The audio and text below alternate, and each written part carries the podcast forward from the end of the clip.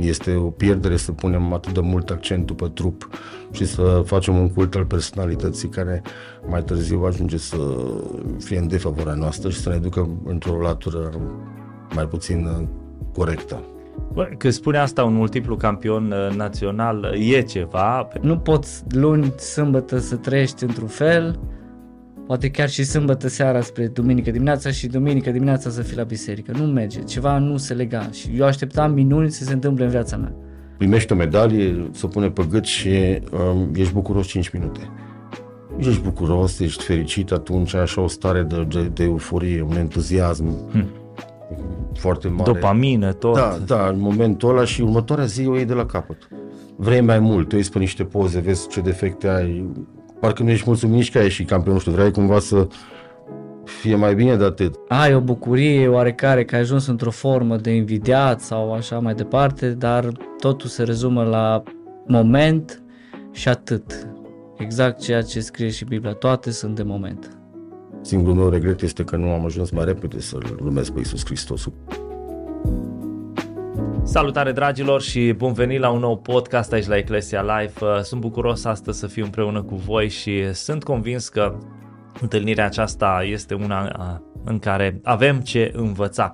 Sunt Gabriel Timiș, mă bucur să fiu împreună cu doi oameni care au performat în domeniul sportiv, mai precis bodybuilding și fitness. Uh, Lucian Pantea, care este multiplu campion național la bodybuilding și, uh, bineînțeles, uh, avem aici pe Edi Chevereșan, personal trainer, coach, fitness și nutriție. Da, este adevărat. Bun venit, dragilor, aici la Eclesia Live. Bine v-am găsit. Salutare la toată lumea! Bine v-am găsit și salutare la tuturor! Mă gândeam la podcastul ăsta, pe lângă faptul că ați performat și performați în zona asta sportivă, nutriție, fitness. Ce îmi place cel mai mult la voi este faptul că în ultima vreme l-ați descoperit pe Dumnezeu și vreau în podcastul ăsta, care se vrea o discuție deschisă, Uh, vreau să vorbim uh, nu doar despre partea asta vizibilă a trupului la care mm, faceți față cu brios convins, vreau să vorbim și despre suflet și uh, să plecăm în discuția noastră. Eu aș pleca de la uh, următorul gând pe care îl are C.S. Lewis. C.S. Lewis este unul din uh, mari gânditori creștini uh, ai secolului trecut. Uh, el zice în felul următor, noi nu suntem trupuri care avem un suflet, noi suntem suflete care avem un trup. Și în uh, ideea asta, accentul cade pe partea spirituală a, a omului, pe ceea ce este omul în, în esența lui. Uh, încep eu? Da. Uh, da, exact de la ce spunea acest domn uh, uh, foarte ilustru. Uh, mie personal uh, mi s-a întâmplat să pun lucrurile invers foarte mulți ani, fiindcă în sportul de performanță, în culturism, în bodybuilding, uh, ai uh, ușor caz în uh, prăpastia asta de a pune corpul pe primul loc, fiindcă cu asta te ocupi, despre asta e vorba, trebuie să-ți aduci corpul la un anumit nivel, să ai niște performanțe legate de el, de partea estetică a lui, că despre asta mm-hmm. vorbim, și foarte ușor uh, poți să neglijezi cealaltă parte a spiritului. Și atunci și rugăciunea, cumva, la mine prima dată s-a uh, am implementat-o tot așa în contextul ăsta, mă rugam înainte de o competiție sau așa am ajuns să mă rog mai profund. Nu știam eu atunci despre ce e vorba, știam că există Dumnezeu, credeam în El așa la modul foarte lejer, adică era acolo sus, Doamne, te rog, ajută-mă să am un concurs, ajută-mă să iasă bine, să nu mă accidentez la antrenamente, să... așa și abia după multă vreme, după foarte mulți ani, mi s-a întâmplat mie personal această revelație, această conversie, să înțeleg uh, partea opusă, că suntem niște spirite care avem și niște trupuri și uh, este o pierdere să punem atât de mult accentul pe trup și să facem un cult al personalității care mai târziu ajunge să fie în defavoarea noastră și să ne ducă într-o latură mai puțin uh, corectă. Bă, când spune asta un multiplu campion uh, național, e ceva, pentru că vrei, nu vrei, uh, culturismul sau bodybuilding, e diferență între nu, cele două? Nu, nu, americanii spun bodybuilding, okay. noi culturism. Uh, au legătură cu imaginea pe care un om o, o creează. Interesant și uh, chiar cred că uh, așa trebuie să ne poziționăm în, în raport cu viața până la urmă, că despre asta este vorba. Hai să facem așa, să uh, începem un pic așa uh, discuția, să ne ziceți câteva vorbe despre voi, uh, uh, Edi, Lucian deja au intrat așa, spune-ne ce Da. înseamnă, ci- cine, cine e și cu ce te ocupi așa exact. Uh, Eduard Chevreșan mă numesc, sunt antrenor personal de aproximativ uh, 10-11 ani. Uh, Mi-a plăcut tot timpul sportul, am făcut performanță în fotbal prima dată, iar după o accidentare urâtă a trebuit să renunț la fotbal. La ce echipă ai jucat? La UTA și după care am plecat la Poli, la Timișoara. Ai, acum erai în prima ligă dacă rămânea. Da, numai că sunt rivale de moarte, vorba bine. Uh, și de atunci mi-am descoperit oarecum pasiunea pentru fitness și nu vroiam să ajung ca și celălalt sportiv, adică majoritatea sportivilor care se lasă de fotbal au tendința de îngreșare foarte mare, din cauza că nu mai consumă același număr de calorii, mănâncă la fel, dar prin proporții. Mhm. Și mi-am descoperit pasiunea pentru fitness uh, mergând la sală. Ce să fac? Și din pasiunea aceasta am devenit antrenor personal și mă bucur foarte mult că pot să ajut și pe alții să-și îndeplinească scopul dorit. Foarte tare. Lucian, zine câteva vorbe despre tine. Ah, despre mine, Lu- Lucian Pantă mă numesc, am 44 de ani um, și eu sunt antrenor personal, performanța am făcut uh, undeva între 19 și 29 de ani, de la 30-31 de ani n-am mai concurat, n-am mai intrat în competiții, m-am ocupat doar de, de clienți Mhm. pe la sală și um, fac cu plăcere uh, chestia asta, um, noi facem cu pasiune ceea ce facem și sperăm să reușim să transmitem și altora ceea ce facem noi prin exemplul nostru personal, prin um, uh, felul cum arătăm și uh, uh, viața pe care o avem, stilul de viață pe care le avem, că despre asta este vorba. Noi chiar vorbeam înainte că um, în acest domeniu, fitness, um, trebuie să fii tu un exemplu prima dată și apoi să încerci uh, verbal și uh, practic să transmiți și celorlalți ceea ce faci. Um, um, la Eclesia am ajuns uh, anul acesta, prin uh, martie.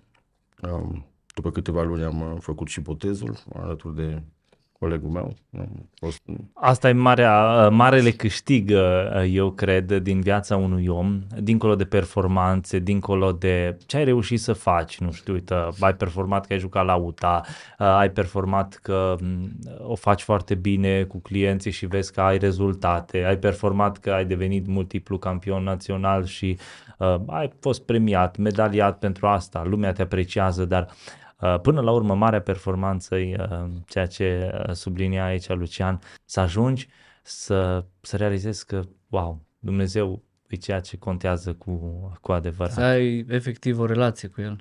Aia e cel mai important. Da, la noi a fost o căutare mai lungă și eu am mai cochetat, am mai fost pe la biserică înainte, am avut așa niște, niște încercări, dar n-am avut consistență, n-am avut cadență, nu m-am ținut, veneam așa mai mult ca în vizită să consum programe religioase, îmi plăcea, dar uh, nu m-am ținut și uh, altceva s-a întâmplat anul acesta, când am, am ajuns la Eclesia, am avut așa un feeling, am știut că aici o să rămân de prima dată. Adică n-a fost foarte greu, m-am simțit foarte bine și am simțit o conexiune puternică. Așa s-a și întâmplat după câteva luni. În iulie, pe- în iunie pe 18 am făcut uh, și botezul. Și ne simțim foarte bine. Avem așa o, o altă viață de atunci. Suntem mult mai liniștiți. Ceea ce facem, facem cu drag și parcă, nu știu, foarte multe lucruri s-au schimbat Mhm. La noi de atunci. Dar nu erai fericit când erai campion? Povestește un pic despre perioada aia. Da, e Că foarte până la ciudat. urmă pf, e visul multor oameni. Adică eu cred că orice culturist vrea să ajungă Eu pe pot, podul. da, pot să spun din punctul meu de vedere ce am simțit. Întotdeauna îi povesteam și la Edi că uh, era satisfacția aia de moment. Uh, primești o medalie, se pune pe gât și uh, ești bucuros 5 minute. Ești bucuros, ești fericit atunci, ai așa o stare de, de, de euforie, un entuziasm Hmm. foarte mare. Dopamină, tot. Da, da, în momentul ăla și următoarea zi o iei de la capăt. Vrei mai mult, te uiți pe niște poze, vezi ce defecte ai, parcă nu ești mulțumit nici că ai ieșit campion, nu știu, vrei cumva să fie mai bine de atât sau ai impresia că mai ai încă multe defecte, vrei să uh, o iei de la capăt și să fii mai bun. Deci nu cumva ego-ul ăsta niciodată nu-i mulțumit. Întotdeauna vrea alte și alte atașamente, să mai pui încă o medalie, să mai pui încă o diplomă, să mai pui încă un trofeu. Și foamea asta după a fi și mai bun în ceea ce faci, până la urmă e o capcană.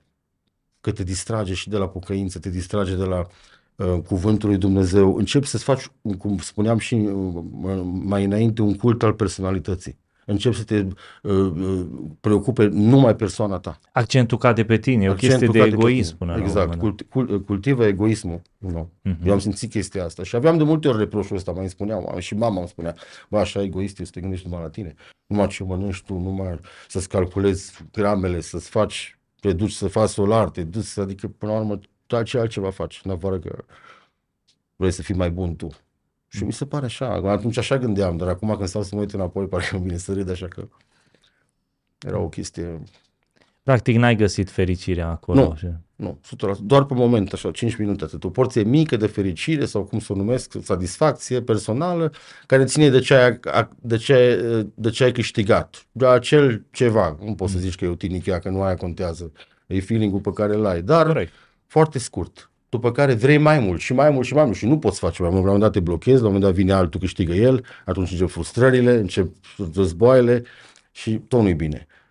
Atunci cumva trebuie să te oprești în zona asta sau să nu ajungi Adică să înțelegi că toate au o limită. Te-ai dus, ai văzut, ok, ți-ai făcut, ai câștigat, ai o performanță, dar să nu rostogolești chestia asta la infinit. Adică încă un an și încă un an și încă un an și ajungi în, în, într-un cont de pentru umbră. că până la urmă tu nu mai trăiești, tu devii uh, robul propriilor realizări. Devii exact, un robot. Exact. Și tu de fapt uh, uh vrei, uh, depinzi de ceea ce faci și nu de ceea ce ești. Aș sublinia aici o diferență foarte faină care uh, eu am remarcat-o. Există fericire uh, circumstanțială de moment și fericirea aia holistică care o găsești în Dumnezeu. Da? Doar în Dumnezeu. Omul care îl cunoaște pe Dumnezeu găsește fericirea. Că, pentru că realizează că momentele vin și pleacă. Ești sus, ești aplaudat, dar aceiași oameni care te-au aplaudat pot să te hulească, pot să te condamne. Exact. Și prin urmare... La ceea ce a spus și Luci, am participat și eu la câteva concursuri, nu la nivelul lui, pentru că am început mai târziu, dar toate chestiile acestea sunt de moment și atât. Ai o bucurie oarecare că ai ajuns într-o formă de invidiat sau așa mai departe, dar totul se rezumă la moment și atât. Exact ceea ce scrie și Biblia. Toate sunt de moment. Mm-hmm. E fericirea de o clipă care... Toate sunt de șertăciune. care nu ajută la nimic, de fapt. E o chestie de, cum să zic, ego-ul personal. Poate că cel mai fain ar fi să nu uh, eu mă bucur că voi, uite, ați, ați ajuns la concluzia asta relativ uh, ok, adică sunt unii care... Doar realiz... să plătim un preț prea mare. Exact, sunt unii care realizează că totul e deșertăciune abia când au pierdut un eșec foarte mare, la 60 da. și 70 de ani. Da. Nu-i prea târziu câtă vreme ești în viață, clar, dar... Cel mai bine este întorci la Dumnezeu cât uh, ai tot ce trebuie și pot să spun că am avut tot ce îmi trebuie și nu am fost întors prin boală sau alte cele care văd la foarte multe persoane că se întorc la Dumnezeu când sunt pe prăpastie sau chiar în prăpastie. Da, când și... sunt la atei sau pe știu. Nu, nu, că, am avut nu vreau să condamn. Ăsta. Am avut privilegiul ăsta să nu fim, să nu avem o furtună atât de mare încât să, știu eu, să ne să fim bolnavi sau să ajungem cine știe pe unde suntem bine și um, el a ajuns și mai repede, că e mai tânăr decât mine, e foarte mic, cu cât mai repede, cu atât mai bine. Asta spuneam și la botez, la mărturisire, că singurul meu regret este că nu am ajuns mai repede să-L urmez pe Iisus Hristos, cu cât mai repede, cu atât mai bine. Dar este bine și așa, probabil că acum a fost timpul nostru și mm. o să avem grijă foarte, o să fim foarte atenți cu ce facem de acum încolo. Hai, povestiți-ne cum ați ajuns așa să-L cunoașteți pe Dumnezeu. Cred că ar fi fain să ne ziceți fiecare povestea lui așa, modul în care ați ajuns să-L luați în serios, că interacțiuni toți avem cu Dumnezeu, da. însă... Da. Eu de mic, uh, oarecum am fost dus la biserică pentecostală, obligat, forțat, și mergeam că trebuia să merg. La un moment dat, uh, când venea vorba să merg la biserică, duminica plângeam de nervi, că nu vreau să merg. Efectiv nu vreau să merg. Mă aruncam în dulap, făceam orice ca să nu mai merg.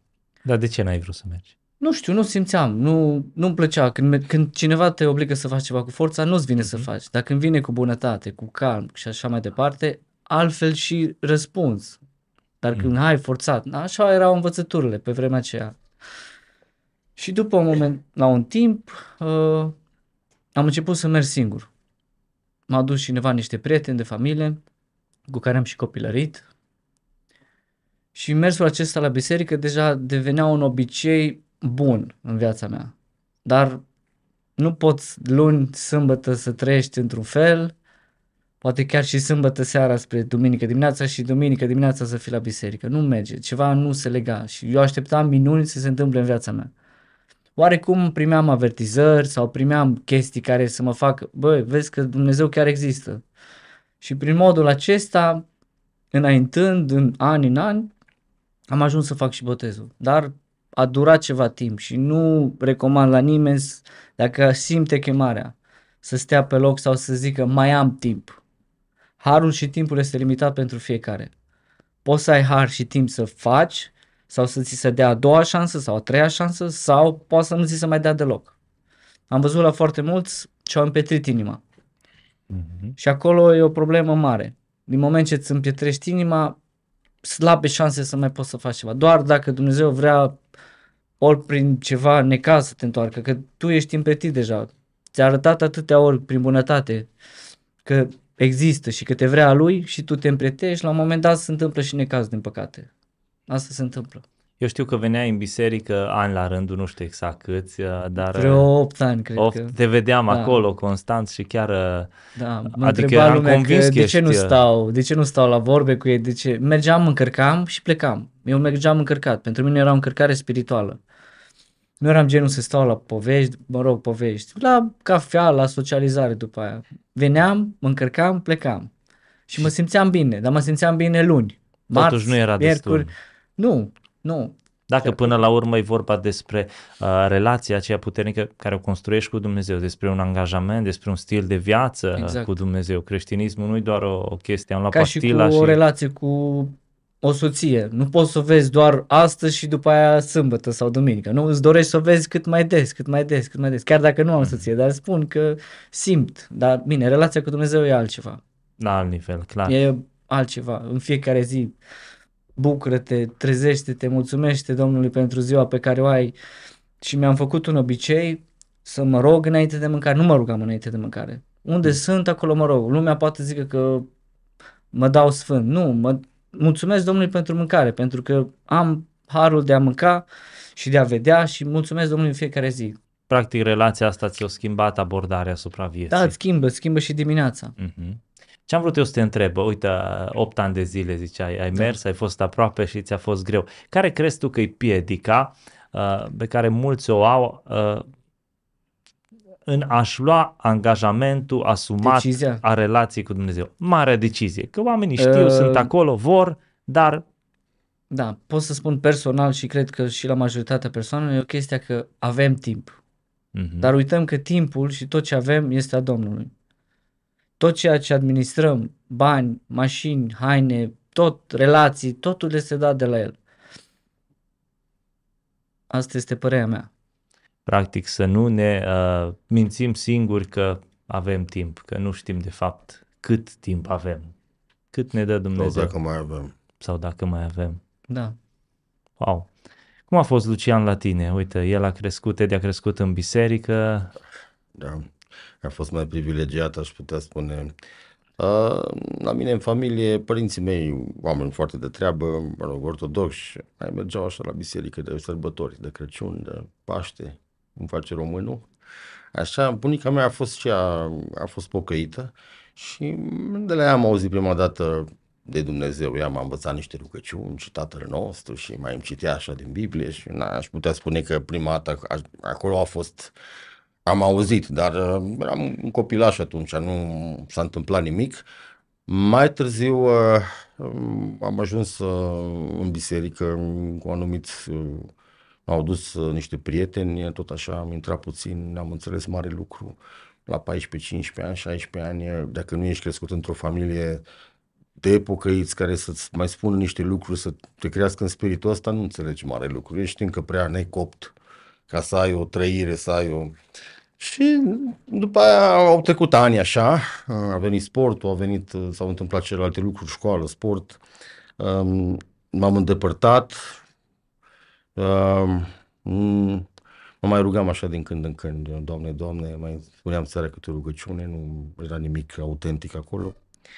Uh, am avut o perioadă când nu m-am mai rugat deloc și am fost așa puțin supărat pe Dumnezeu, am avut așa o perioadă, am zis, bă, nu eram mulțumit așa de ce se întâmplă și aveam impresia că nici măcar rugăciunea aia amărâtă nu mai trebuie să spun, da, și uh, ce contează că după ani și ani, uh, um, da, cum s-a întâmplat concret, um, povesteam așa cu Edi, noi fiind colegi, și într-o zi, stai, unde mergi la biserică? Acolo, eu am fost dincolo.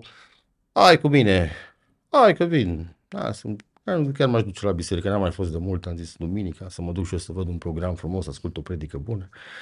Și când am ajuns aici la Eclesia, eram cumva așa și foarte relaxat și cu sufletul deschis, după, atâta, după atâția ani, după toate experiențele pe care le-am avut, bune și rele și toate cele și uh, că ai întrebat ce, ce, opre, ce îi oprește pe oameni. Cred că atunci când vii, dacă ești pregătit cu adevărat și ai sufletul deschis, dacă ești dispus să asculți, să vrei ceva și nu să vii cu gândul ăla, să vezi cum s-a îmbrăcat la ce pălărie are, ce a spus X, Atitudinea cu care Atitudinea vii. oamenilor, să treci pe astea toate, să vii pur și simplu acolo, să fii dispus să asculți, să vrei cu adevărat ceva și să fii foarte relaxat. În păcat, cred că se întâmplă. Cred că se întâmplă la mine, s-a întâmplat instant. Adică am, efectiv am știut că e momentul meu. Uh-huh. Și, am, și am și avut așa un feeling că nu mai am timp. Că ăsta e timpul. Acum trebuie să fac. Am simțit asta. Nu știu să spun de ce.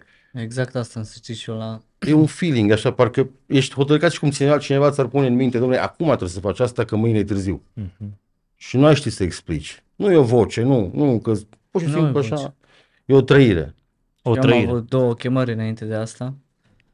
Le-am simțit pe fiecare, dar ultima, și ultima, cred că am simțit că era ultima. Ori mă întorceam printr-un necaz care cine știe ce se întâmpla, ori mă mai întorceam deloc, așa am simțit. Chiar am simțit lucrul ăsta. Și nu e o chestie pe care poți să o explici cuiva că poți să zic că da, ce, că ești nebun sau chestii de genul. Nu, e o chestie pe care efectiv o simți din adâncul sufletului tău că asta trebuia să faci. Uh, da, cred că e important uh, momentul în care ai anumite uh, simțuri legate de zona asta, însă cred că și decizia care trebuie să ți-o asumi, care e mai presus de ceea ce simți până la urmă, că voi știți ca și în fitness, în sport, ce faci când nu simți? ce faci da. când... Păi zilele alea fac diferența, din păcate. Uh-huh. Și disciplina. Disciplina din sport ajută foarte mult pe partea de credință. Mie cel puțin și cred că și lui i-a ajutat foarte mult. Dacă ești disciplinat din fire și din, nu știu, din sport, din ceea ce ai făcut și aplici pe partea de credință, merg foarte bine mână în mână. Da, că e vorba să, să fii capabil să te abții de la niște lucruri uh, pe care le-ai făcut înainte și nu mai trebuie să le faci, adică să te transformi în ceva mai bun, să ai o umblare cu Dumnezeu, uh, ai nevoie de foarte multă motivație și ambiție și na, noi am folosit în sport, că am avut nevoie, zine să mănânci ceva bun, dar tu ești pe dietă. Nu poți să mănânci ceva, dacă îi dai la corp ce vrea, el ajungi supraponderal. Atunci toate abținerile astea țin tot de, de ambiție, de motivație. Și... Cum zicea Pavel, mă port aspru cu trupul meu ca să pot să-l țin în control. Eu oh, la da. versetul ăsta mă gândesc. Chiar se potrivește, dar era altceva de la noi. Da, a fost. Și mai este una care tot timpul zic dimineața că firea pământească trebuie răstignită în fiecare zi. Și nu știam ce înseamnă, dar nu știam până la botez și după. Dar după aia vedeam cum apar ispite, cum apar tot felul de chestii care trebuie să le răstignești, din păcate. Da, aici e o chestie foarte faină. E um, antrenamentul tău, e lupta ta, dorința ta de a te purta aspru cu trupul tău, de a fi mai aproape de Dumnezeu și interferează cu puterea lui Dumnezeu uh, care vine din relația ta cu Dumnezeu. Pentru că în momentul în care uh, tu ți-ai luat angajamentul uh, să te botezi, să începi o relație puternică cu Dumnezeu, tu beneficiezi și de uh, puterea lui Dumnezeu. El deja devine tatăl tău, susținut. de relație, exact. Și atunci astea merg mână în mână. Disciplina ta cu puterea lui Dumnezeu te ajută să înaintezi, știi? În sport uh, ești doar într-un picior, cum ar veni. Totul ține de Da. ce faci tu. Da. Uh, Dar uh, aici în, în creștinism și în, în relația cu Dumnezeu, uh, cred că există și factorul ăsta supranatural. Că uneori te uiți și zici, băi, cum am reușit eu Incredibil. să trec aici? Dar nu, nu? nu, nu vine de la noi. Eu Nu, știu, nu. sunt 100% de anumite lucruri din viața noastră care și el poate să confirme. Nu ai cum singur să le faci. Nu ai cum. Oricât te-ai dat tu de înțelept sau ai face nu știu câte școli, sunt niște chestii pe care nu poți să le Nu mai lași spus tu, singur. supranatural. Asta este. Dacă am vrut să subliniem uh, creștinismul și relația cu Dumnezeu, nu-i doar disciplină, uh, că atunci uh, facem religie și din sport.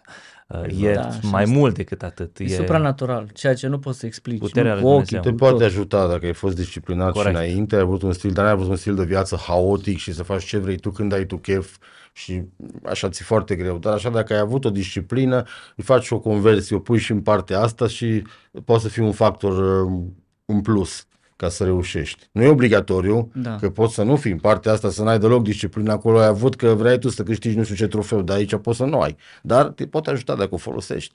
Până la urmă, orice creștin trebuie să fie disciplinat. Nu, nu, nu există performanțe Noi spirituale așa fără credem. disciplină. da, de aia noi avem disciplina rugăciunii. nu? Rugăciunea, disciplină spirituală, a postului. Și Vezi, să, Gabi, că se vorbește, chiar am vrut să spun asta acum și că m-a ridicat mingea la fileu, se vorbește foarte mult în ultima vreme, de, de ani de zile și în special în, în ultimii ani, uh, pe bună dreptate, se vorbește despre alcool, droguri, viciile astea care au fost întotdeauna Mari, și nimeni nu le-a vizibile. putut estompa, că până la urmă alegerea omului, nu poți să, dacă omul alege. Dar uh, se vorbește prea puțin și în biserică și așa în general despre alimentație. Oamenii, majoritatea problemelor uh, de sănătate pe care le au sunt de la alimentație. Da. Pe aici în biserică sunt puțini care consumă alcool, probabil nici nu sunt, sau care, dar de mâncat, ei cumva au impresia că asta e ok, adică pot să mănânc ce vreau când vreau. Îmbuibarea cu mâncare. îmbu- Îmbuibarea asta e la ordinea zilei, peste tot. Deja în România suntem peste 56% supraponderal, deja s-a făcut o statistică. cât e statistica? Peste 50%. Peste 50%. Diabet, 3 oameni din 10. Mulți nu știu, numai când ajung cu probleme, le face și le găsește și diabet. Deci aici în România e jale cu Și noi aveam impresia că doar americanii au Da, probleme noi ne cu- uităm la americani întotdeauna, luăm de acolo și după aia zicem că e bine și la noi, la noi suntem mai sănătoși. Nu suntem deloc. Cel mai bine eu zic că e să previi decât să tratezi. Da. Bă, din păcate ai dreptate uh, legate de partea asta că s-au luat două, trei vicii vizibile, condamnate un, în unanimitate. Dar eu toată dacă nu le lumea- am alea, în rest îți pot să fac orice, că e ok. Da. Da, până la urmă uh, și partea asta legată de lăcomie. Până la urmă, dacă te duci Sfinții Părinți, vorbesc despre lăcomia pânteciului, așa o și numesc, Da. și foarte, păi, până la urmă despre asta Exista este. vorba. întotdeauna. Și iarăși e la modă cu fasting-ul. Mhm. Toată lumea fasting, dar fasting, adică postul, Postul clasic, este de acum e acum fasting. 2000 de ani, în care Biblia scrie de el. Acum mari cercetători au descoperit, nu, este de 2000 de ani. Deci Dacă mă zic Biblia, oamenii, domnule, fac post că îmi face bine postul slăbesc, dacă... da, Vezi, numai, da, e, într-adevăr, diferența cred că, e- adică cred, sunt convins că între post și e doar o, o dietă, e mare diferență. mare. Motivația și uh, scopul uh, acelei, uh, acelui post, uh, acelei abstinențe. Care e scopul? Mă apropii mai mult de Dumnezeu, îl caut pe Dumnezeu sau scopul devin eu însămi? Că de multe ori, dacă totul e pentru tine, totul centrezi pe tine Da, și tu și devii... iarăși cred, cel puțin eu asta cred personal, că nu o să se întâmple niciun lucru mare cu burta plină. Părerea mea. Da. Adică minuni. Nu te aștepta la minuni nu când poți ești să tot gândești timpul bine. cu burta Tragi- plină, trage totul e somnul. ok. Dacă tu nu îți pui puțin corpul la disciplină și te jerfești puțin cu post, nu o să se întâmple nimic. Adică am dat atâția ani, făceam diete drastice și tot felul de chestii și cumva vreau să-mi și implementez chestia asta de post. Nu știu, cât pot, o să zi, fie un două, stil de viață, trei, nu să- doar așa din da, când în când. Domne, acum ai post, gata, mă apuc la ora 7, am început, termin Da. a doua zi la 12. Ok, și ce? E să fie un stil de viață, să fie tot timpul, să nu fie îmbuibare, să fie un control. Da, nu e ușor. Acum eu sunt de acord cu uh, partea asta cu burta plină și cu uh, zona asta de nutriție. Știu cum să ne luăm. Nu spune nimeni că nu e ok să nu fii cu burta plină, dar... Mai ales de sărbători. Ah, doamne. Nu ne mai putem E scăpa. Crăciun acum. de Paști, să le zici că... Să vezi Acum cum și sună perioada telefoanele propice după când tragi, mă, să- sărbători. Băi, unul dintre principiile care le-am învățat așa eu din nutriție e să te oprești înainte de a Că mi-ai zis tu. te Fii sătul. simți super Exact. mega sătul și exact. Exact. nu mai pot. Că până ajunge informația de la stomac la creier, durează o, câteva minute și în momentul în care zici, nu, acum nu mai pot, tu chiar Dar nu știi mai când se poți. întâmplă asta? Uite că e bine că ai zis. Atunci când mănânci rar. De exemplu, dacă eu sunt foarte multe cunoștințe, am și probabil și Edi, Da. nu mănânci dimineața, domnule, eu nu mănânc dimineața, Nu, beau nu. cafea, așa, seara când ajung sau la 5-6 după ce m-am făcut Recuperez. o treaba, am eu foame de nu mai pot. Normal că atunci am șanse să mănânc până mă, mă îmbuip și mă simt așa. Dacă iau tot la 3 ore, am așa o, o, o regularitate, iau câteva mese pe zi mai mici, nu mai ajung să-mi fie foamea aia mare să mănânc atâta să mă simt așa. Și Nu tu simt nevoie. accelerezi tot timpul metabolismul prin Da. asta. E interesant, de-aia se întâmplă, că mănânc rar și dacă mănânc, domnule, îmi spune cineva, era așa ca și o laudă. Eu nu mănânc, mănânc de două ori pe zi, foarte rău. O dată Depinde pe zi. cât. Foarte rău. Și ce? Da, dar mănânci la o masă, mănânci cât ai avea nevoie la cinci. În corpul nu are ce să facă cu mâncarea aia atâta. Că el trebuie să-și ia porții mici pe parcursul zilei. I-ai dat atâta, restul, jumate și ia pentru el un sfert și restul depozitează sub formă de grăsime. Da, iată un principiu uh, puternic, uh, clar și uh, care, din care putem desprinde o învățătură la fel de bună pentru noi toți. Adică să avem grijă și de partea asta estetică, nu doar de suflet. Da, suntem suflete care avem un trup, dar până la urmă tot Pavel zice că trupul nostru este templul Duhului Sfânt și Și trăiești în el, din păcate. nu trebuie să faci nici din idol din fericire. el toată ziua, wow, wow, cum ziceai tu înainte să-l cunoști pe Domnul, bă, nefericit că, uite, Da, te uiți bicepsul în atât, oglindă dar și tricepsul te- nu Dacă de bine arăți și da, asta deja e în partea cealaltă. Dar ca să facem o slujire bună și pentru familia noastră, să fim, într-o, să fim sănătoși, să fim ok, trebuie să avem grijă și de, de Și trupul foarte nostru. ușor poți să mergi în latura aceasta de mândrie. Eu iubesc pe toți, vin la biserică, m- sunt un foarte bun slujitor, dar am 200 de kilograme. Și poate mai am două luni de trăit, că am diabetul, nu știu cât, colesterolul și nu e ok. Mhm. Că trebuia să încep cu mine prima dată, nu? Iubește pe tine ca să iubești și pe ceilalți și respectă-te pe tine ca să... Bună asta. Sau că să pleci de la tine și să ajungi.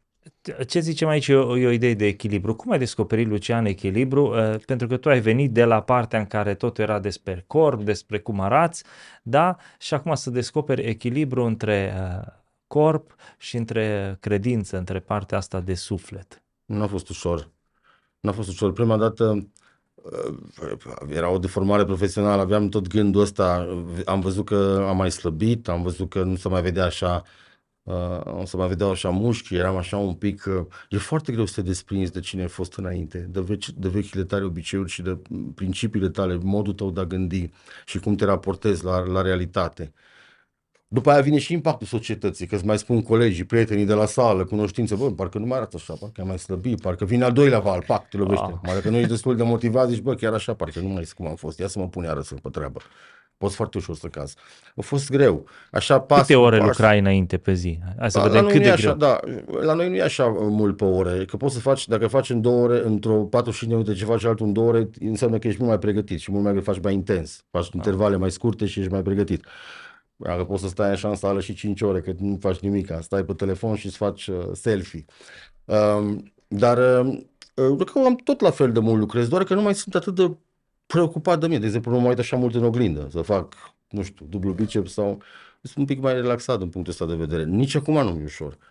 Că uneori mai facem câte o poză la sală, bă, parcă nu mai sunt ca înainte. Am folderul ăla de poze din calculator, mă uit acum 2 ani, acum mm, acum- cum am fost la concursul ăla, te mai trage partea cealaltă în jos. Eu cred că în fiecare zi, știi că am vorbit despre asta și înainte, în fiecare zi o luptă cu tine. În oricare domeniu cred că e la fel. Trage, Indiferent partea de ce cealaltă sport te, ai încearcă face, să te tragă în jos întotdeauna. Să spună că, bă, nu mai ești ca înainte, era mai bine înainte, nu arătai tu mai bine, erai și mai... Du-te, mai du-te la un concurs, mai du-te la un... Nu, nu, ăla am fost înainte, ok. Ce ar ăsta am presupune fost. să mai mergi la un concurs? Ce însemna un concurs? Uh, un desprindere de oameni în primul rând. concurs. Da, exact. Da, Devii acum, tu principal. Așa mai car- caricaturizat spus să, să fie antisocial, adică Da. faci un, o dietă, uh, restrictivă caloric, mănânci doar anumite alimente, încep să devii din ce în ce mai irascibil. Frustrat. Toată lumea poate și care o să se uite acum băieții care mai fac sală și care ori mai fost așa știu despre ce vorbesc. Încep să fii foarte egocentric, încep să te izolezi, Asta am văzut eu de-a lungul anilor și nu poți să controlezi chestia asta, că nu mai funcționezi tu bine când deja mănânci doar anumite alimente, creierul tău nu mai e, trebuie să te focusezi foarte tare, investiție mai mare și din punct de vedere financiar. Nu e ușor, pentru că pregătirea presupune niște costuri, mai ales aici la noi acum, că prețurile sunt, am făcut un calcul cu alimentația. Dacă tragi Dacă- linia, Exact, dacă nu tragi ajungi la nimic linie, bun.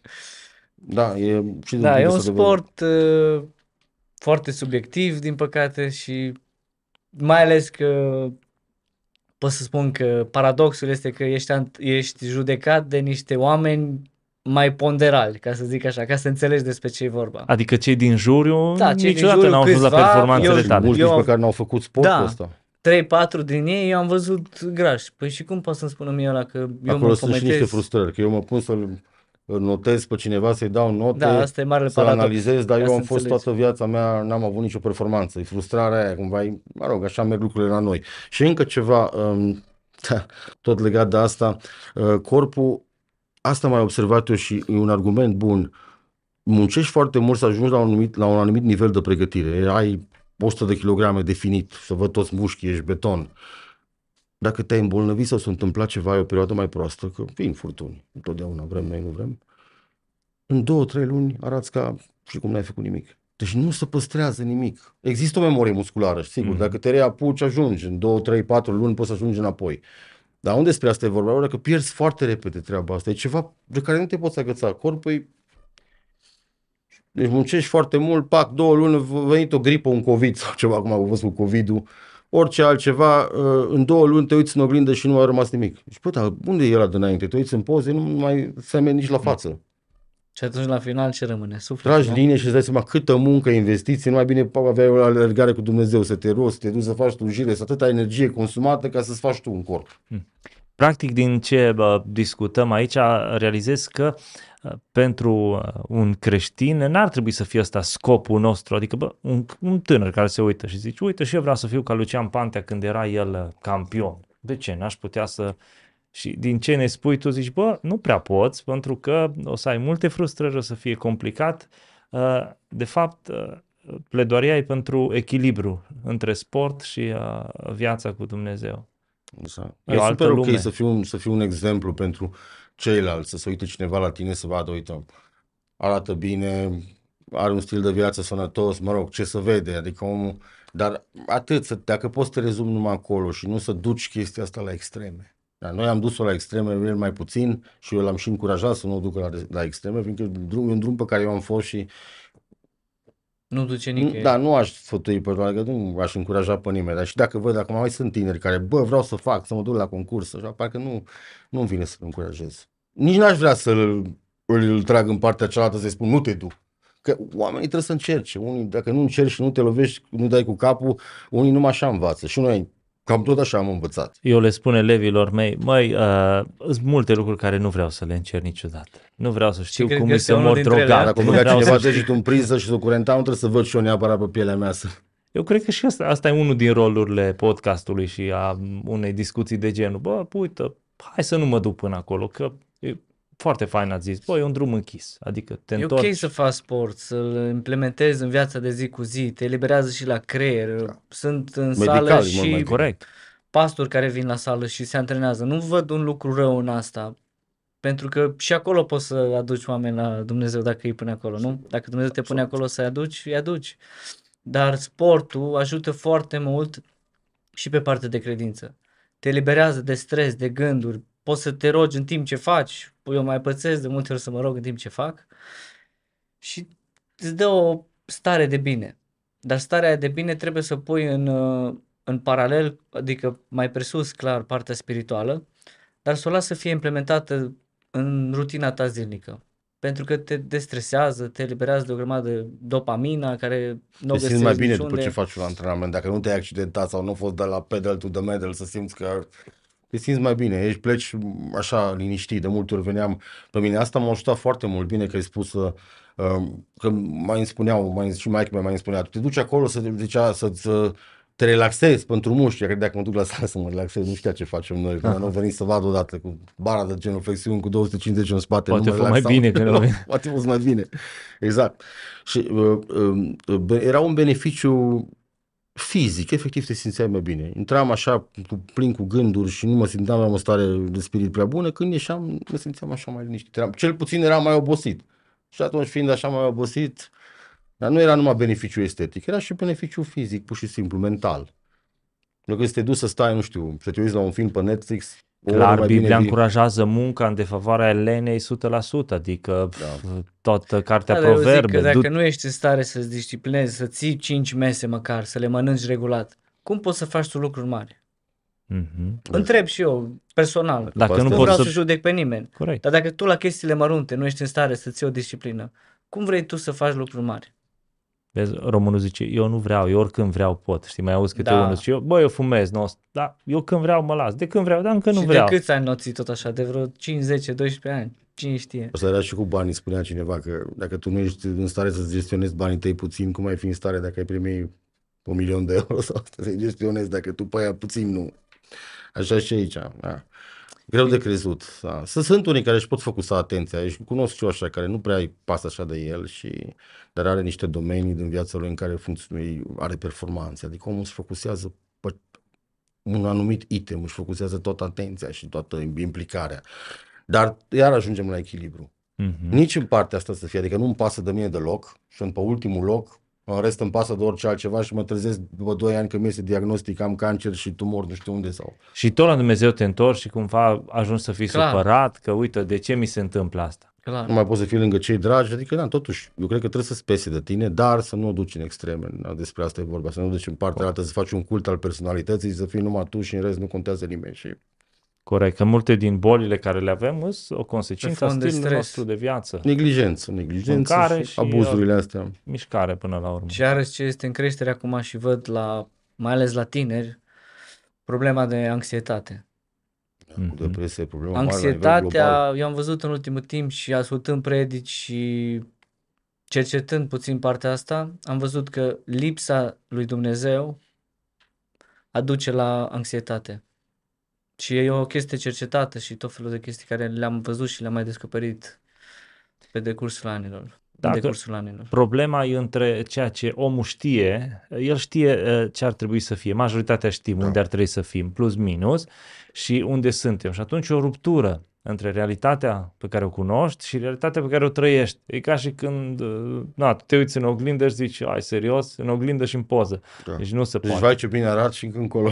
Și rezultat, uh, depresia asta e o ruptură și uh, anxietatea și care ajunge până la depresie mai apoi, știi? Da, dar cum zice și Biblia, uh, nu mâna Domnului este prea scurtă pentru a ne ajuta, ci păcatele noastre pun un zid de despărțire între noi. Și asta e o chestie care e adevărată și testată și în viața mea și am văzut-o tot timpul. Și vin la Adevărat. sală tinerii care au uh, anxietate așa și cum am îi avut ajută o sportul? clientă care era depresivă, aproape cu gânduri sinucigașe la un moment dat și a reușit prin sport, contează și foarte mult ce îi transmiți omului. Dacă nu ești calm și nu ăsta, nu, nu o să rezonezi niciodată cu el, poți să plece. Și am ajutat-o prin sport, prin mai vorbindu-i așa chestii, dar prea puțin de Dumnezeu se mai, că e greu, e greu să implementezi oamenilor chestia de Dumnezeu pentru că toți fug. Când le vorbești despre Dumnezeu, fug. Dar Poate dacă și pe ăsta le te vorbești începe să-l despre spună tot de felul de Dumnezeu. chestii, stau cu urechea deschisă.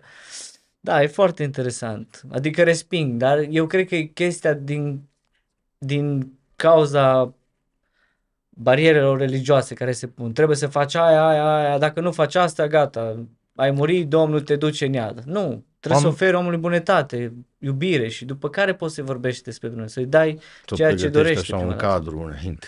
Oamenii fug de imaginea uh, greșită pe care am transmis-o despre Dumnezeu. Pentru că în realitate eu cred că omul are nevoie și îl caută pe Dumnezeu, da? Absolut.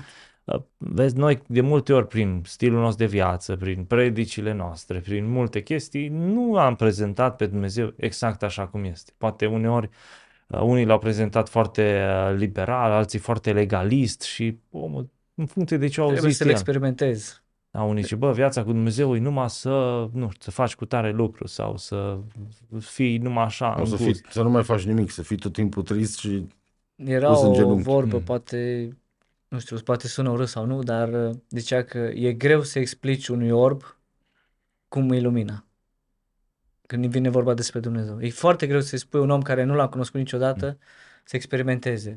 Dar asta vede prin comportamentul tău, prin trăirea ta, prin felul cum Dar și cu răspunzi. sentimentele, nu că nu poți să explici la cineva ce înseamnă să iubești, dacă nu simte sau frica sau asta, trebuie să le experimentezi personal și atunci poți să înțelegi. O să-l ajut să ia decizia să-l cunoască, să-l aduci în, da, mai dar asta aproape de zic. Dumnezeu și atunci Oameni transformarea care are loc. deja nu vor să respingă din start din cauza că au fost abordați poate de alți oameni înainte, tu cum poți să faci chestia asta? Prin felul tău, prin purtarea ta, prin, nu știu, prin pur și simplu efectiv că te rogi că mănânci. Vede o schimbare la tine, vede, uite, omul ăla se roagă și mulțumește Domnului pentru mâncarea pe care o are sau mulțumește Domnului pentru ziua care a primit-o, pentru tot felul de chestii.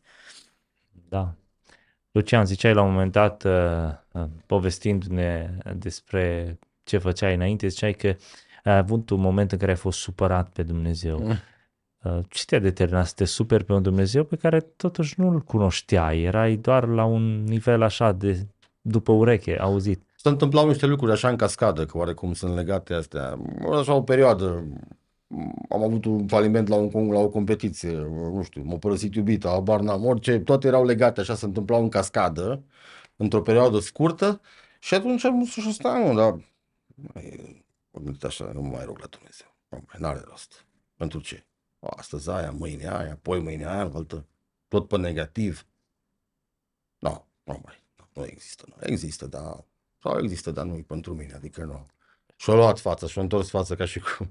Era așa o chestie, nici măcar n-am luat-o foarte în serios, doar că prima dată am uitat, că aveam așa obiceiul seara și am uitat. O, dacă uiți o zi, două, trei, patru, foarte ușor te lași. După aia, până ți aduci aminte, trec ani. Și nu ți-ai pus problema că poate undeva greșesc eu? Mm. Ba da, mi-am pus și problema asta, dar mm, nu am avut atunci un argument suficient de puternic ca să mă miște de acolo. Trebuie să treacă timp. De-aia zic că trebuie avut grijă cu timpul ăsta. Mai am timp, mai am timp, mai am timp. Știi că vorbeam noi. Cât Mhm. timp mai ai, tu nu știi cât timp mai ai. Acum un sinucigaș știe cât timp mai are, că el vrea să se sinucidă peste 5 minute. Da, alege el, da, mai merg în partea aia altă. Dar noi nu știm. cât Nici ei nu știu dacă aleg, că au fost mulți care au vrut să se sinucidă și nu au reușit. Nu au reușit, Uite, dar Năstase au a vrut avut să se tentativă puște numai. și... Asta Da. cu Năstase e bună, da. Și-a Da, mă, ratat, mai și-a ales- ratat creierul cu țeavă lipită, da. Deci Dumnezeu hotărăște până la urmă cât e firul unei vieți. Chiar dacă Chiar ne și credem se noi leagă de stăpâni. firul ăla de sârmă sau de ce s-a legat cu... Da, deci... uh, Chiar și până la acolo să ajungem. Da, deci argumentul ăsta că mai am timp, las că mai am timp, că o să fie bine. Cea mai mare minciună. mhm. Ai timp, fă astăzi ce poți să faci astăzi, că nu lăsa pe mâine, că mâine s-ar putea să nu mai existe. Adică Astăzi. astăzi, noi vorbim astăzi așa, dar mâine nu o să mai existe pentru mulți oameni din orașul ăsta. Mâine. Nici ei nu știu. Nu o să mai existe, că nu o să mai fie ziua de mâine, o să moară, poate unii la ATI, unii nu știu unde. Și n-au timp. Astăzi trebuie făcut. Dacă pot să fac astăzi, fac astăzi. Da, până la urmă lucrurile esențiale nu trebuie amânate. Important lucrul ăsta. Nu- Deci ai avut temeri, știi? Noi ne uităm la oamenii ăștia așa, ne uităm uh, cum arătați voi așa, zic, bă, oamenii ăștia nu se tem de nimic în viață, nu le este frică. Cu ce temeri se Foarte, confruntă un om care are o imagine de asta? Da, aparențele înșală de cele mai multe ori. Asta e vorbă veche. Um, Le ții ascunse. Da, le ții ascunse, plângi când nu te vede nimeni. Um, Poate să plângă un om uh, care face mie mi s-a bodybuilding? întâmplat foarte des și eu și pe la predici plâng așa, mai abțin așa în biserică, da, când nu mă vede nimeni, uh, da, plâng des când mă vede nimeni, curg lacrime așa și mă simt bine să fac asta, chiar mă simt bine și nu consider că e o slăbiciune, deși am foarte Nu. multe slăbiciuni, am multe carențe, foarte multe defecte, dar asta cu plânsul consider că e un lucru bun, că dacă există ceva aici, să las să, să curgă, Mhm. să... Te și simți foarte bine când e și o Când te descărcare. sensibilizează Dumnezeu, nu poți să... Exact. Nu poți să oprești lacrimile. Să N-ai stau cum. așa să mă abțin, să vai ce puternic sunt eu acum, nu, nu scap nicio lacrimă. No. Wow. Înainte să-L cunoașteți pe Dumnezeu, care era teama mare? Moartea. Când au fost cu tremur, au fost două cu tremure, trei mai așa, acum Mhm. nu dă mult de câteva luni. Și Erau nopți când plângeam efectiv, mă trezeam plângând că ce fac când mor sau... Tot timpul aveam chestia asta. Nu, mă gândeam ce se întâmplă după ce mor. Oare cum o să fiu? Pe unde o să fiu? Ce o să... Deci aveam teama asta Dar venea așa spontan, dintr-o dată. Mm? Eu Aveam mă gândeam- câteva nopți, treceau și după aia iarăși mă Mă luam. gândeam când ne-am, după ce ne-am, când ne-am înscris la cateheză, până la, era botezul. Am zis, mă, mai avem încă o lună. Dar dacă se întâmplă în luna asta ceva? Și au fost cu tremurile alea, bang, bang. Noi eram, ne-a trimis mesaj la ei, noi cum, oare unde mergeam acum dacă se prăbușea pe noi? Hmm. Și el zice, da, da, da, da, că Teama de moarte cumva însumează, e mama tuturor temerilor. Așa zice că teama de două mari frici ale omului, frica de moarte și frica de a vorbi în public. Astea două sunt. Asta ați depășit-o Asta cu una te brio. mai, Da, mai asta obișnuiești cu una dintre ele, dar cu cealaltă. Asta nu mai e. Dar uh, după ce îl întâlnești pe Dumnezeu și chiar ai o relație cu El, parcă dispare chestia asta. Nu te mai confrunta cu teama de moarte? Nu am mai avut treabă. Sincer. Adică poate mai te gândești că ești om. Nu există. Eu zic că nu există om care să nu se gândească la chestia asta. Dar dispare așa, e o liniște și o pace pe care o primești după ce din moment. Da, la fel poți să și dispară relația cu Dumnezeu. Depinde cum trăiești. Poți să pui un zid de păcate, cum am zis, nu? Și eu m-am simțit mai relaxat din punctul ăsta de vedere, cum spune și el, am avut așa. Da, îl cunoșteam pe Luci, venea la sală, de multe ori intra în sală, nici măcar nu mă saluta. Și eram colegi, zic, bă, dar i-am făcut ceva? Zic, dar oare ce probleme are băiatul ăsta? Da. Și după aia am, am început să creăm Așa, oarecum un o nor relație. Negru. A fost un nor negru. Da, cine știe ce probleme are? Zic, hai să-l întreb, să-l duc la biserică, să văd, poate Dumnezeu vrea să schimbe și nu știu, uite, și Dumnezeu l-a schimbat. Și pe el și pe mine, în același timp. Da.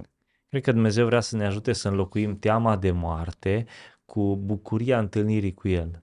Pentru un creștin, pentru un credincios, moartea ar trebui să însemne și să fie pragul acela al trecerii înspre marea întâlnire, cu cel pe care l-am slujit. Da, dar asta vine după o credință mare, da? Înseamnă că l-ai cunoscut, Da. că dacă nu, Da, normal da că după ți-e ce ajungi frică. la un nivel de credință, da. Mhm. Dar totuși, eu- totuși cred că indiferent în ce punct ai fi, să te duci, de exemplu, la medic, să-ți faci niște analize și să zic așa, domne, am să vă dau o veste proastă. Așa, așa, așa, mai sunt câteva luni. Dar tot ar exista o teamă, știi, că te gândești, bă, am familie, am copii, am... Ce fac? Ce, cum să fac? Să mai lungesc, să mai stau pe aici? Adică totuși există un pic de ipocrizie și în chestia asta, că tot mai rămâne un pic de teamă. Adică Anormală, De durerea regret, sau re- teamă. regretul despărțirii Da, de cei clar. dragi, nu se pune problema. Asta Nu Ar- poți să am- zici așa, domne, abia aștept să plec cât mai am două luni, abia aștept să plec la domnul. Nici chiar așa.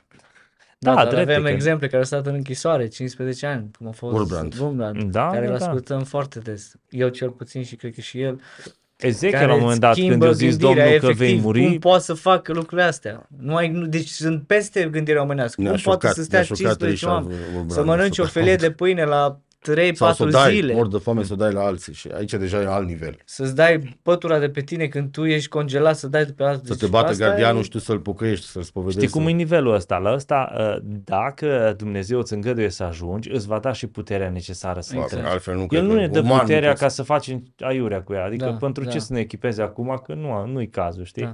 Odată cu uh, greutatea vine și puterea, știi? Asta vine cu înțelepciunea. Dar asta trebuie să trăim constant cu Dumnezeu în afară. Că Richard Vorbrand a fost cu Dumnezeu înainte să fie închis. Da, și când te Aici gândești că e prima secret. Biblie o primit la 27 de ani, abia atunci a început să citească. Adică nu era vreun om care s-a născut cu Biblia în mână și... El, el chiar a făcut uh, un an de zile aproximativ, din ce am citit, el, el a fost la Moscova să facă uh, o școală anti, uh, o școală comunistă, să învețe pe zona asta a ateismului. Deci uh, au avut o luptă puternică, dar uite că Dumnezeu l-a folosit, l-a ridicat. Și el e doar unul, un exponent a uh, ceea ce a făcut credința și sistemul uh, comunist, dar avem avem Gafencu, avem uh, mari oameni al lui Dumnezeu care Steinhardt când citești jurnalul fericirii și uh, rămâi Putem zici, asculta multe lucruri care să învățăm și noi de ele.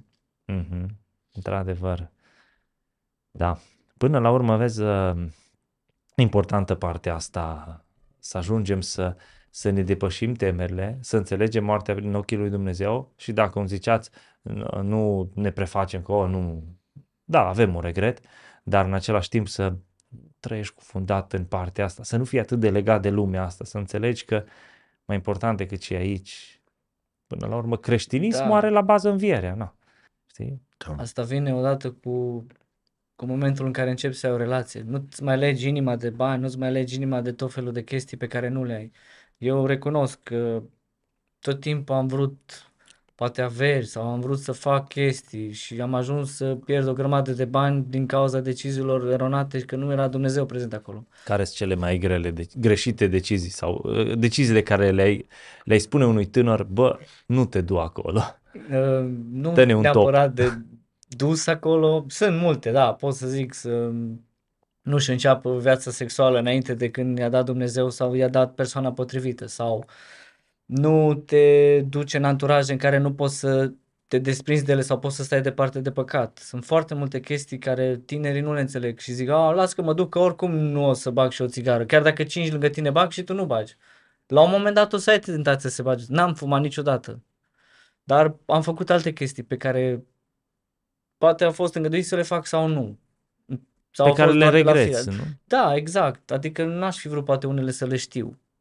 Dar poate unele au fost date ca să pot să spun cuiva, nu fă lucrul ăla. Poate de-aia mi-a și fost permis să fac, ca să îi zic omului, bă, nu fă, că nu o să ajungi bine. Sau nu o să mergi pe drumul cel bun cu chestia asta. Sau nu o să te facă mai puternic chestia asta. Tot timpul avem chestia de curiozitate. Oare cum ar fi? Dar dacă nu l-ai pe Dumnezeu și nici eu nu l-am avut sau n-am avut o relație personală, nu știam să-l pun înainte. Doamne, lucrul acesta e bun pentru mine sau nu? Nu mă rugam. Mergeam și după aia, după ce făceam prostia, ziceam, Doamne, te rog, scoate-mă de aici. Sau, Doamne, haide și, nu știu, tot felul de chestii. Salvează-mă, da. Da. Ajungeam nu înainte, după. Mm. Și asta poate să fie o chestie care poate să te ducă în partea cealaltă, la, poate chiar la moarte, nu știu. Da. Dar e mai bine să previi decât să Nu. tratezi, asta de părere. Adică înainte să faci lucrul ăla, roagă-te de două, trei ori, roagă-te Domnului, dă-mi un semn, Doamne, că am pățit de multe ori. Nu știu, dacă fata cu tare era pentru mine, te rog, arată-mi. Și porneau niște certuri din senin, deci nu... Și mi-a arătat clar, dar eu stăteam acolo, că da, poate mai e ceva.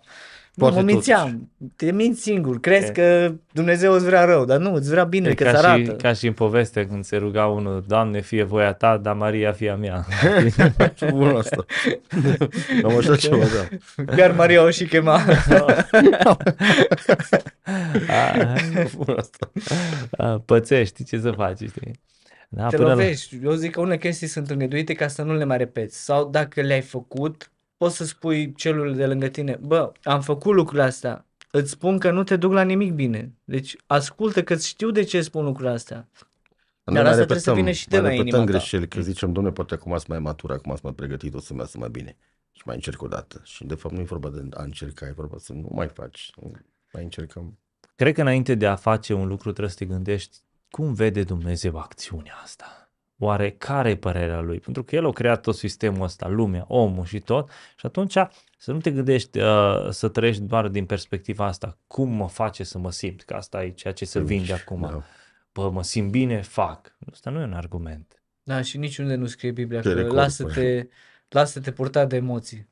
Niciunde nu scrie Biblia asta. Păi nu, dar asta Sau e reclama de la emoțiile sunt- Sprite. Cine face Sau de reclamă? instinct. Urmează setea, nu? Tot felul de reclame da, de da. astea. Noi subliminal am, Da, am, da, am îți imprimă, importat fără tot felul să-ți de dai chestii, știi? Urmează Tot le-am văzut până instinctul, ce nu a intrat în- tot felul de lucruri care da, e ok să-ți urmezi uh, anumite simțuri în momentul în care ești uh, creș- creștin, ai o relație puternică cu Dumnezeu și uh, știi să faci distinția între vocea Duhului Sfânt și simțurile tale păcătoase.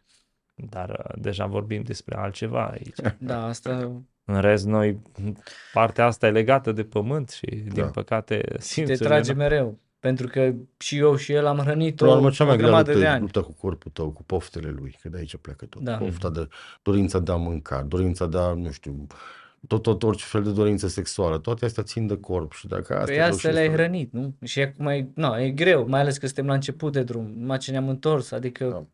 Avem tot bobocei felul de cumva. valuri, avem tot felul de chestii, nu putem să ne dăm Mhm. noi, nu știu cine, nici niciodată și dacă ajungi la un nivel mare, nu poți să te dai. Nu, că tot au timpul fost, trebuie au să fost apleci întorși urechea la mulți fiecare. care erau la un nivel mare, pentru că sunt atâtea exemple care s-au Secretul e pierdut. să trăiești constant cu Dumnezeu și vezi partea asta de simțuri, să o subordonezi principiilor biblice. Să pui tot, totdeauna întrebarea, băi, ok, uh, ceea ce trăiesc eu acum, simțurile mele, cheful meu, dispoziția mea, uh, ce zice Biblia de asta, despre asta, e ok? Și atunci eu nu mai acționez în funcție de stare, în funcție de ce simt, eu acționez în funcție de cuvântul lui Legat de Dumnezeu. Biblie, mi-a zis cineva mai de mult că cum uh, se dezvoltă oasele în, burtele, în burta mamei.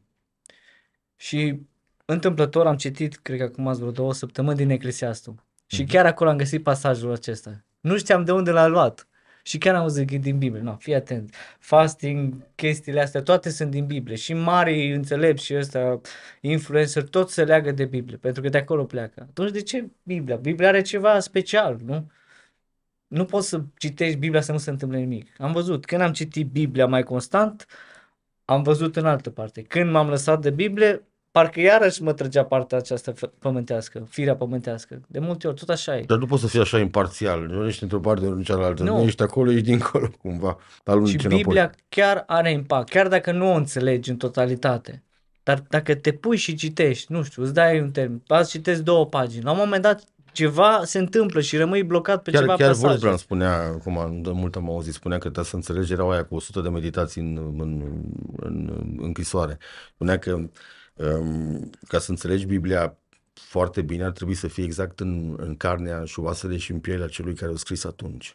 Că atunci se întâmplau niște lucruri și era, acel apostol în scris era, avea o anumită stare și altă percepție. Tu nu poți așa, m-am pus acum confortabil, am mâncat uh, piure cu carton, nu știu ce, cu, m-am pus și am mai citit două, n-am înțeles nimic. Păi stai că e departe până. Poate nici n-ai fost atent sau poate nici n-ai... Aici ar trebui să intervină rolul păstorului, să contextualizeze, să te ducă în lumea Bibliei, să-ți explice ce se întâmpla acolo. Deci e un research uh, destul Da, de dar adânc, noi de avem parte de exegeză. chestia aceasta pentru că, cum să spun, e foarte bine pusă la punct predica, deci tot timpul plec de acolo cu ceva și pot să dau mai departe în săptămâna respectivă. Nu știu, de exemplu, odată să vorbiți despre ce faci dacă l-ai lăsat, dacă ai lăsat totul și l-ai mai pe Hristos. Am avut o întâmplare și eram cu banii aproape la zero. N-am crezut că voi ajunge acum în perioada aceasta să fiu cu banii la zero. Da. Și chiar era apărut predica și mă uitam și zicea, dacă lăsați totul, vi se va da înzăcit aici pe pământ, nu știu ce. M-a luat un plâns, deci n-am mai putut să mă opresc. După care, după două zile, merg la sală. Și vine un client la mine și zice, "Uh, vreau să vorbesc ceva cu tine. M-am gândit, ce poate să-mi zic? Zice, uite, na, am mai mulți bani acum, zic, vreau să plătesc cu șase luni înainte. Deci când am auzit, am rămas efectiv, n-am mai știut, n-am mai știut, eram tot, eram piele de găină, zic, Doamne, îți mulțumesc, deci chiar, nu știu, na, nu, na, chestiile astea să-mi spună, n-ai cum să le explici.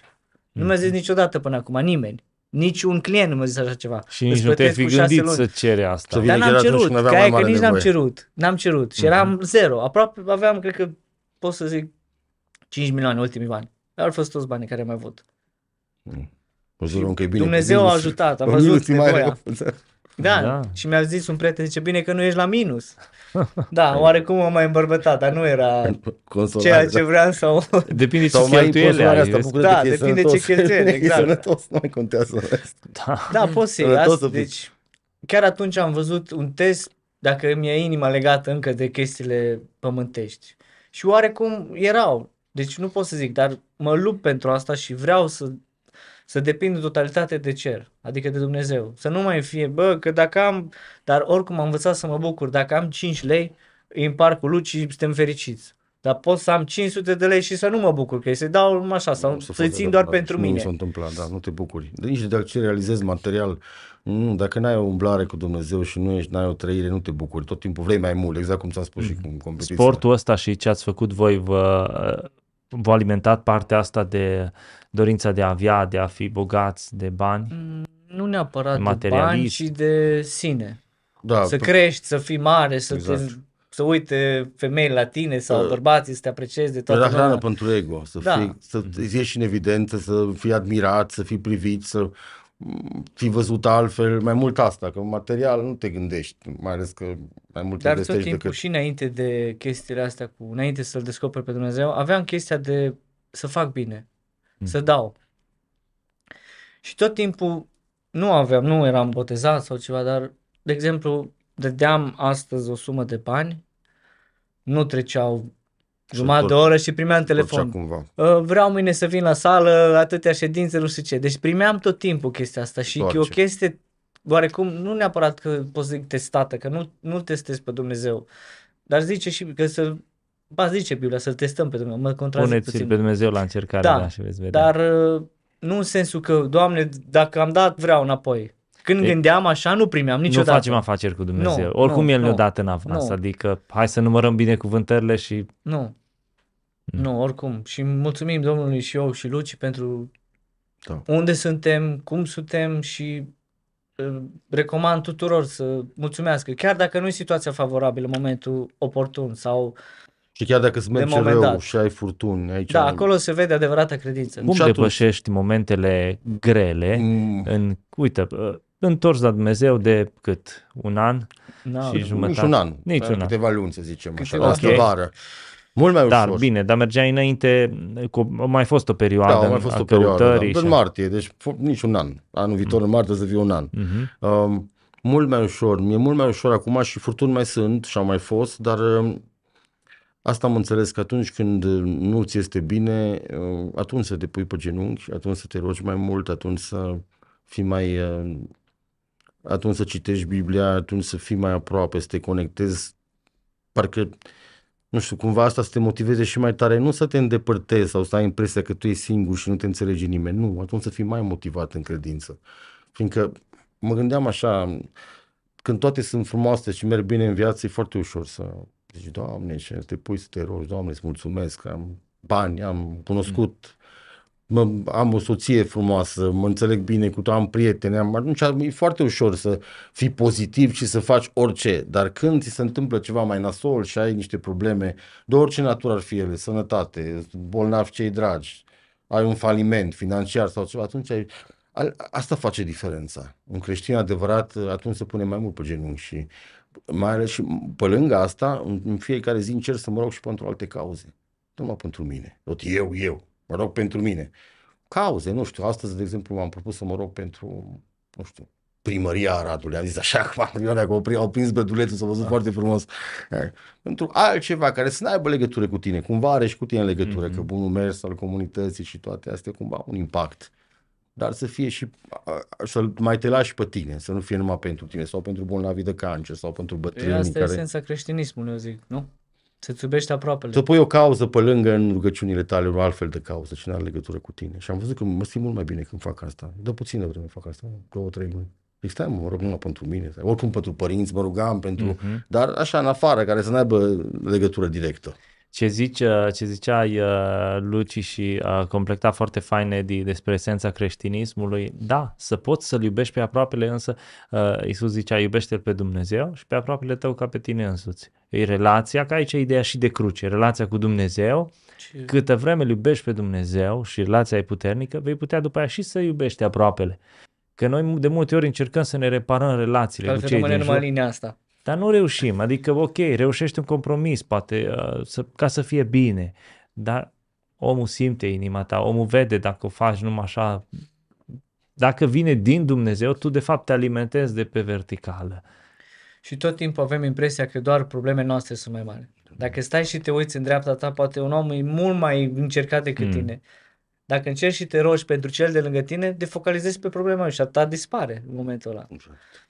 Exact. Nu se schimbă neapărat circumstanța, ci perspectiva nu, ta îți schimbă asupra... perspectiva ta asupra Exact. problemelor. Adică nu te mai focalizezi doar pe tine. Poți să te rogi pentru altul și atunci Dumnezeu poate să le vindeci pe amândouă. Așa, numai pe tine, tu... Sau și dacă Te-ai nu scos. schimbă circumstanța, realizezi, realizezi că, bă, uite, eu, uh, Gabi sau eu, Lucian, fu, chiar aveam nevoie să trec pe aici să învăț o lecție. Spunea puternică. cineva odată că dacă atunci când ești foarte trist, mergi să faci o să-ți iei așa o zi, să te duci în spitalul de oncologie să faci o vizită așa cu cineva. Da, asta ar în fi toate eu. secțiile și să o să-ți revii imediat. O să-ți Dacă dai s-ar seama da că în ești de bine. Parlament chestia asta, aș fi de acord. O zi pe, pe Așa, o dată lună, pe an sau la pe șase lună, luni. pe lună, o, da- o dată pe lună, mersul la spitale, la bătrâni, la oameni nevoiași, asta ar fi o chestie. Să Dar vezi cum putem să o trăiesc facem ei și și fără atunci să te fie gândești dacă chestia tu asta. oare nu ești bine sau cât ție, ție de rău de fapt. Să vezi necazurile altuia care sunt mult mai mari decât ale tale și probleme de tot felul și atunci te ajută pe tine să fii mai uh, apreciativ și mai recunoscător pentru ceea ce ai și pentru ceea ce ești. Criza binelui. E Hmm. mai rea decât criza cealaltă.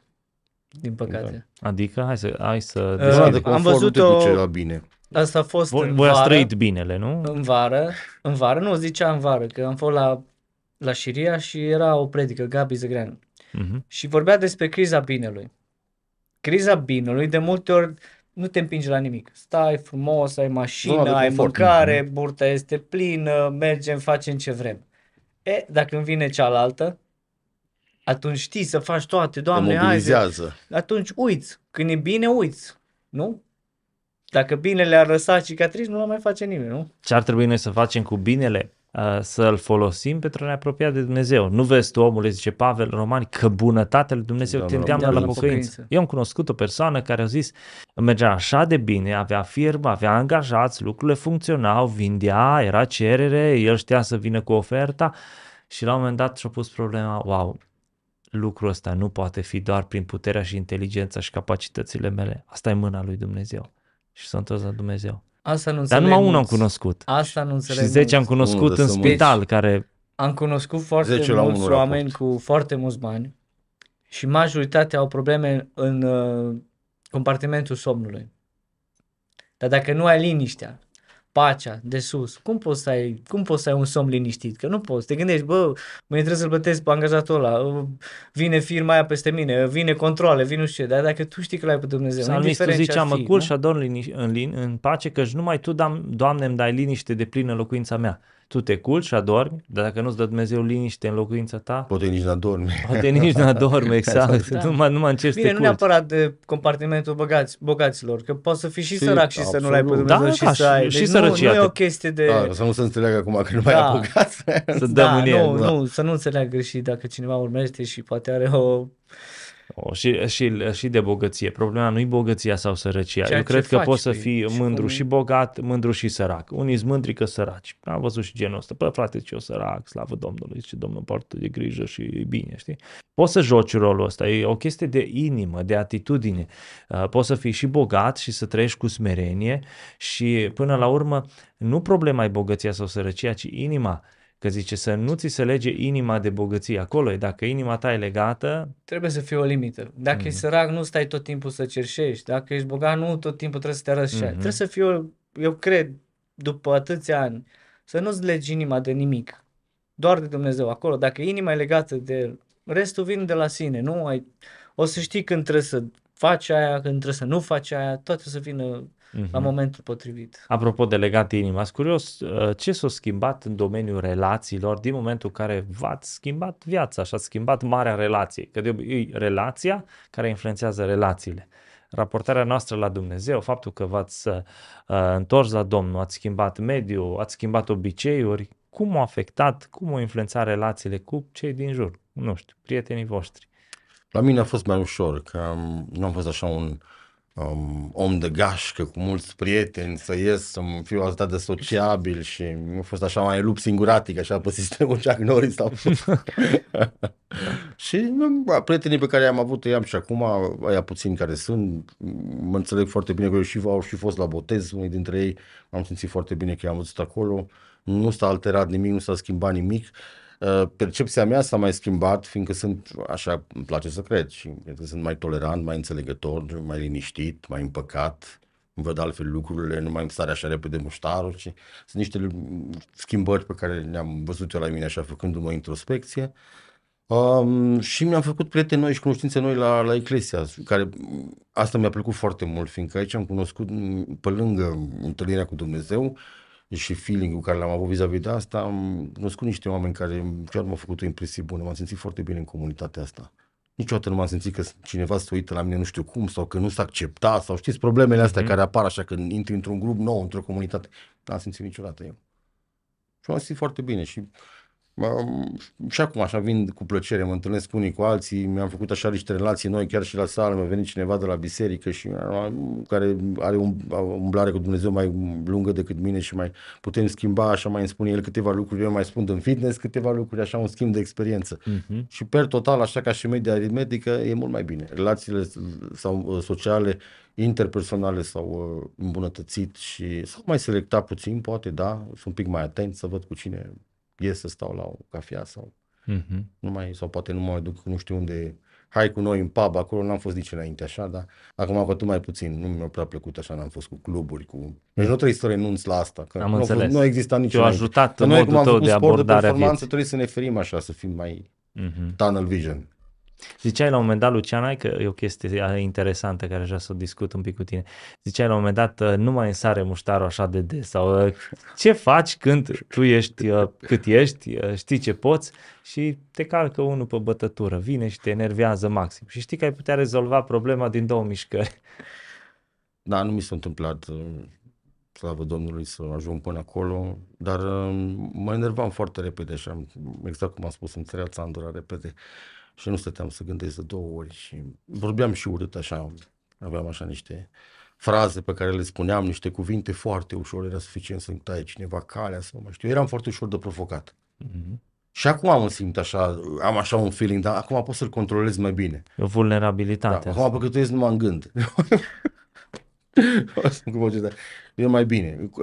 Anger management-ul ăsta cum, e mult mai bun, s-a îmbunătățit, dar mai e mult până departe. Mai e, mai e, adică să ajung așa să fiu un zen, să văd pe cineva să zică ceva să mă deranjeze și să mai insiste încă și o să zic ok, ok. Nu știu dacă trebuie să fim neapărat zen, cred că trebuie să avem gândul ăla lui Hristos în noi, știi, să mă gândesc că toți ne enervăm. Adică, sincer, niciunul nu fericit când cineva îmi taie calea. Da, dar în același timp, primul gând care îmi vine zic, bă, dar eu n-am tăiat calea la nimeni astăzi. Numai la doi, ok. Și atunci îți revii, știi, te poziționezi gândul lui da, Hristos. Da, furia asta din trafic e tare... Dar chiar tu Poți să controlezi, da, chiar. da, ce să faci? Se întâmplă. Mai cred că mai suntem și testați câteodată. Eu așa am simțit. Mai ești câteodată testat. Ok, așa că câteodată nu te ești așa un pic mai plin de tine și zici, bă, astăzi am avut așa o, o lună bună, am, am rugat mult, am fost ok, așa, m-am obținut de la multe lucruri, așa, te simt așa un creștin bun. Și pac, vin niște teste. Bine unul, te, îți dă un picior în fond, nu știu, pac, pac, tu imediat, atunci cum reacționezi? Ce faci? A, ai făcut la fel ca și luna trecută, că uite că ai căzut test. Ce abordare ai avut? Cum, ce a fost nou? Ce a fost schimbat de fapt? Păi nu a fost nimic, că tu nu mai deschizi Biblia, ai citit, ai venit duminica la biserică și joia câteodată și atât.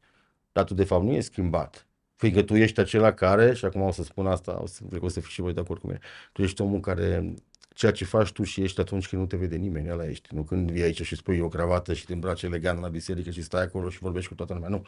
Ca și cum ai avea o cameră pe tine, dar când nu te vede nimeni, când ești numai tu cu tine, ăla ești tu de fapt.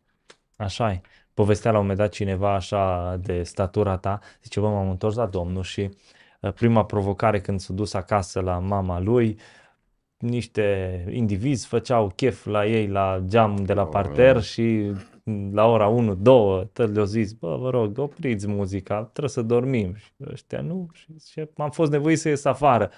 Când i-am văzut, i-am analizat în două secunde, m-am gândit că în 5, într-un minut am rezolvat toată povestea. Și atunci mi-a venit gândul, băi, te-ai spocăit, eu nu așa, nu așa se rezolvă, nu înainte, nu vechiul om.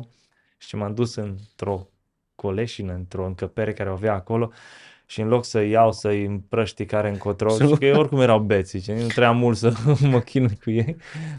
Și m-am pus acolo și tot fierbeam și mă rugam, Doamne, ajută-mă să pot iubi, să știi, și dintr-o dată Vezi, nu după impuls, ci asta ce subliniez foarte fain, uh, principiul o guvernat și o condus. Băi, stai, știu ce aș putea face, mă uit că nu e o problemă, da. dar nu fac ce vreau, uh, ci fac ceea ce trebuie. Facă-se voia ta. Mm-hmm. Cum a fost Edi la tine cu relațiile povestii Lucian? El a fost mai lup singuratic? Da. Pot să zic că nu m-am îndepărtat uh, voit. A fost o chestie naturală. S-au separat de anumite categorii de oameni, am evitat să mai merg în anumite cercuri și totul a venit de la sine. Au venit oameni credincioși în viața mea care tot la fel au fost întorși din lume și au avut o credință Luci știe despre cine vorbesc, că avem o grămadă de prieteni care au fost întorși, care au fost înainte ceva și acum... Frate la biserică, da. Da. Și chiar am avut foarte mult de învățat de la ei și chiar aveam o bază care puteam să, să o practic, puteam să o pun în practică. Și ceea ce am învățat de la ei, de la el, m-a ajutat foarte mult. M-a ajutat foarte mult, vreau prin trăirea lui, deci asta spun, că nu neapărat prin ceea ce spune, prin ceea ce trăiește. Schimbarea ne-a fost omul. factor motivațional pentru noi, că mm-hmm. sunt cu, comune cunoștințe. Da. Deci pe mine m-au motivat foarte mult. Dacă motivat. ei pot, trebuie să pot și eu. Mm-hmm. Am văzut dacă la ei se vede schimbare și se poate și asta. Eu de ce n-aș putea? Poate multă lume zice, a, că eu am făcut atâtea păcate, am omorât, avort, Da, tot ca și cum felul. cineva Mă număra mai iubește păcatele. Dumnezeu, mă mai iartă? Păi dacă Biblia scrie că ți iartă toate păcatele, tu de ce să nu crezi chestia asta? Trăiești, vezi, pro- problema este că nu te ierți tu pe tine prima dată. Da, Trebuie să te condamnarea ierți. asta. Da, condamnarea asta, autocondamnare de fiecare dată. Bun, ai făcut ce ai făcut, dar lasă pe Dumnezeu să te schimbe. Umblă, citește, postește, să vezi cum vine schimbarea mea. Și o să zic, wow, ce schimbări. Sunt foarte multe schimbări de genul. Și astea sunt supranaturale. Să vezi un om că face toate chestiile alea și dintr-o dată nu le mai face. Nu mă dau exemplu pe mine sau pe el, că noi suntem poate copii mici. Dar sunt oameni care au făcut lucruri poate grave. Și vezi schimbați, trăiesc poate mai bine ca și unii pastori sau așa, îi vezi că luminează pe ei fața. Aia e schimbarea adevărată. Cui se iartă mult, iubește mult. Am văzut că și Dumnezeu și în Biblie au fost aleși oameni care să ducă lucrarea. Ei nu au fost uși de biserică, nici unul, nici Apostolul Pavel n-a fost, nu 30 ceva, dar ne-a trăit în altă parte. Adică nu au fost aleși uh, neprihăniții, au fost aleși oamenii care... Păi pentru ce a venit Isus? Da, pentru cei bolnavi. Dar e importantă atitudinea noastră și modul în care uh, ne raportăm față de, de Dumnezeu. Da, și mai am, mai am o chestie care vreau să completez. Uh, Că zice că dacă nu te urăște cineva, nu faci bine. Nu, de ce? De ce să te urască? Lasă să vadă bunătate prin tine. Prin bunătatea ta poți să-l atragi pe omul la rău. Poate ești trimis în multe ori în multe locuri care nu găsești numai răutate. Dar dacă și tu ești rău și răspunzi cu aceeași monedă, care e diferența? Trebuie bunătate să atragă pe om, nu? Nu știu dacă nu ideea asta e de fapt de uh, dacă ești de acord și dacă toată lumea ar fi în acord cu tine, ai o problemă. Acum să te urască deja e o acțiune. Știi? Da, dacă nu te asta plac zic. tu zici, Da, dacă nu te aia place da, toată e lumea, clar ai- că- de ai o plăcut nu, problemă, dar de da. urât, ia să zic. Ba- Pentru ce? Nu cred nici Pentru eu că ce? e nevoie lumea neapărat toată lumea să te Te urască. urăște dacă faci ceva ce nu trebuie, nu? Adică nu te urăște cineva din senin că vezi, Doamne, Acum clar că bine, lumea sunt nu poate. și oameni care zic, oh, să pocăi și ăla sau chestii de genul. Da, Biblia asta zice, e știi că părerea lumea lor. nu poate Nu, iubi zic ce cum nu așa, este zic, a ei. Ăla s-o pocăi, dacă da, și ăla dacă s-o și pocăi. ăla să pocăi, păi Mhm. și ce? Alții stau și nu fac nimic, nu? Mhm. Adică stăm și judecăm. E frumos să stai spectator, dar jucătorii acolo își dau viața pe teren. E foarte ușor să stai din tribună și să zici, a, și știi ce, mai e un lucru. Toată lumea după ce te botezi prima oară așteaptă prima greșeală ta. Deci toți sunt focusați pe tine. Nu știu dacă e o chestie care e în general Sau poate ai valabilă. tu impresia asta? Nu știu. Nu, Nu? nu, nu, nu, nu. Eu am văzut, toată lumea așteaptă acolo. Hai să vedem am când o văzut, știi, dăm am bară. văzut chestia. Da, când o dăm bară. Mhm. Toată lumea așteaptă chestia asta și nu e o chestie care m-am dorit să o văd. Eu nu m-am pus. Eu am făcut pasul ăsta pentru că l-am întâlnit pe Dumnezeu și asta vreau să fac. Și dacă, nu știu, se întâmplă orice, relația mea cu Dumnezeu e acolo. Deci trebuie să tragi și să, în fiecare zi trebuie să te răstignești. Să răstignești firea pentru a f- avea o continuitate. Mhm. Ce mi se pare foarte faină ideea care ai zis la început uh, cu relațiile. Uh, vezi, Dumnezeu și relația ta cu Dumnezeu cerne relațiile. Uneori se îndepărtează ei de la sine Ei, oamenii, da. că e Nu trebuie să căutarea faci ta. tu lucruri. Adică dacă tu nu te mai duci în club și ai fost în club, dacă tu nu te mai întâlnești cu... Frecventa. Da, bă, atunci e clar că ea nu te mai caută, că oamenii de obicei te caută pentru ce poți să le oferi, nu neapărat pentru ce ești. Și în momentul în care nu le mai oferi, s-ar putea să nu te mai caute. Și se Da, am rezolvă pățit de automat. multe ori chestiile astea. Și oameni de la care nu te aștepți. Da. Mai bine să fii singur așa, nu? Nu-ți pese dacă nu, te caută nu știu sau- care e varianta. Cred că, Da, nici- cred că Variante de mijloc. Aia am vrut să zic. Ne întoarcem la, la Tot discuție de timpul la echilibru. început. Trebuie Da. să ai un echilibru. Biblia zice, cine își face mulți prieteni și face spre nenorocirea lui. Clar. Deci nu trebuie să fii Așa ne cam în top, Oarecum, da. dar cine are un prieten, așa, valorează mai mult ca un frate, un prieten care e acolo aproape. Trebuie să avem, nu știu cât, 2, 3, trebuie să ai câțiva oameni de încredere care să-l aibă pe Domnul, să te ajute. Și trebuie să ai oameni care sunt duhovnicești mai mari decât tine. Ca Exact. să ai de la cine învăța. Eu, eu așa văd, să ai Anturajul. și mai sus, care, de la care să înveți tu și poate și unul care e mai jos pe care să-l ridici tu, da? Să nu fie foarte mulți de, din partea aia că nu mai știi Să de tragă tine, în jos, trag toți da. de tine și nici uh, trebuie să fie un, un echilibru în partea aia. Da. Deci iată câte lucruri faine putem, uh, putem discuta. Uh, mă gândeam să să-mi ziceți așa, nu știu, să vorbim un pic și despre partea asta de experiențe cu Dumnezeu, așa, care e cea mai mare experiență cu Dumnezeu, așa, supranaturală, care, în care l-ați văzut pe Dumnezeu? Poate că în perioada dinainte sau de după, nu știu, nu neapărat, nu, nu cred că asta face diferența. Eu am avut și partea cea mai neagră, pot să zic așa, am simțit-o. Chiar am zis la botez că chestia aia m-a determinat mai tare. Eram înainte de botez, cu trei luni înainte. Și pe la două noapte am, am avut un vis. Am văzut un om, ne, un, da, era un bătrân foarte urât, cu o carte deschisă și vreau să vorbesc. Dar nu mă lăsa, efectiv, mi se încleștea gura. Când m-am trezit, mi-a fulgerat mâna stângă, dar asta am simțit-o, nu e o chestie că în vis am simțit. M-am trezit și am simțit mâna stângă fulgerată. Și în același timp vorbeam cu prietenul ăsta meu care s-a întors și i-am scris, la două noapte am scris, ceau, ești treaz, că ce, simțeam că ceva nu este ok. Și a zis da și mi-a arătat că era de o oră jumate cu cineva pe telefon, care în același timp a avut vedenia pentru mine. Deci am văzut un prieten de tău care a fost electrocutat mort la un stâlp de mare tensiune. Momentul ăla el a rămas să creme, eu la fel. Și a zis că diavolul a vrut să-mi ia viața, dar mâna Domnului a fost acolo. Și m-a văzut că m-a prins cu două mâini de două frânghi.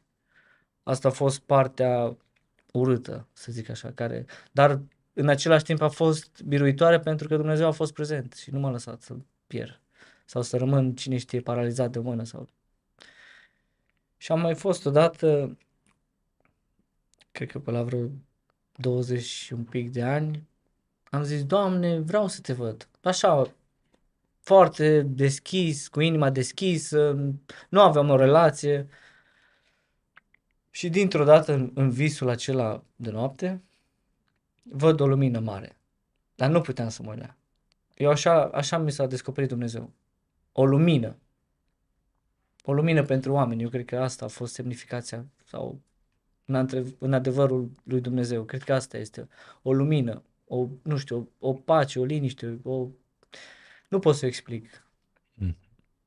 Deci, practic, Dumnezeu uh, cumva ți-a ieșit în cale, ți-a preîntâmpinat da, așteptările. Mult. Asta mm. au fost printre cele mai mari, să zic așa, și mm-hmm. care au fost chiar aproape de moarte și viață și, și am mai povestit cea cu clientul care mm-hmm. a venit și mi-a dat da. bani în avans.